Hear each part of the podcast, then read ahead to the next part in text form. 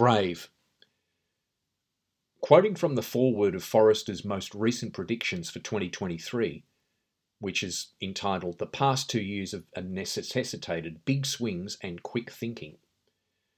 The summary goes on to say In 2023, smart business leaders will get focused, will need to get focused, pruning efforts that aren't bearing fruit and prioritising long term growth.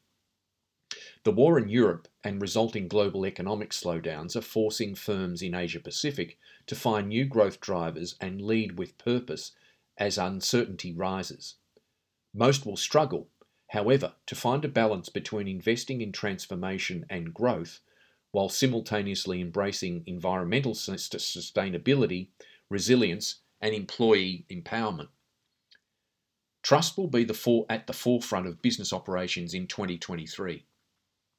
Customers are increasingly weary of organisations playing fast and loose with their personal data, and regulators aren't far behind. And it won't stop there. Fueled by the ire of fed up customers and employees, regulators will scrutinising will scrutinise greenwashing, misinformation, and, and employee surveillance.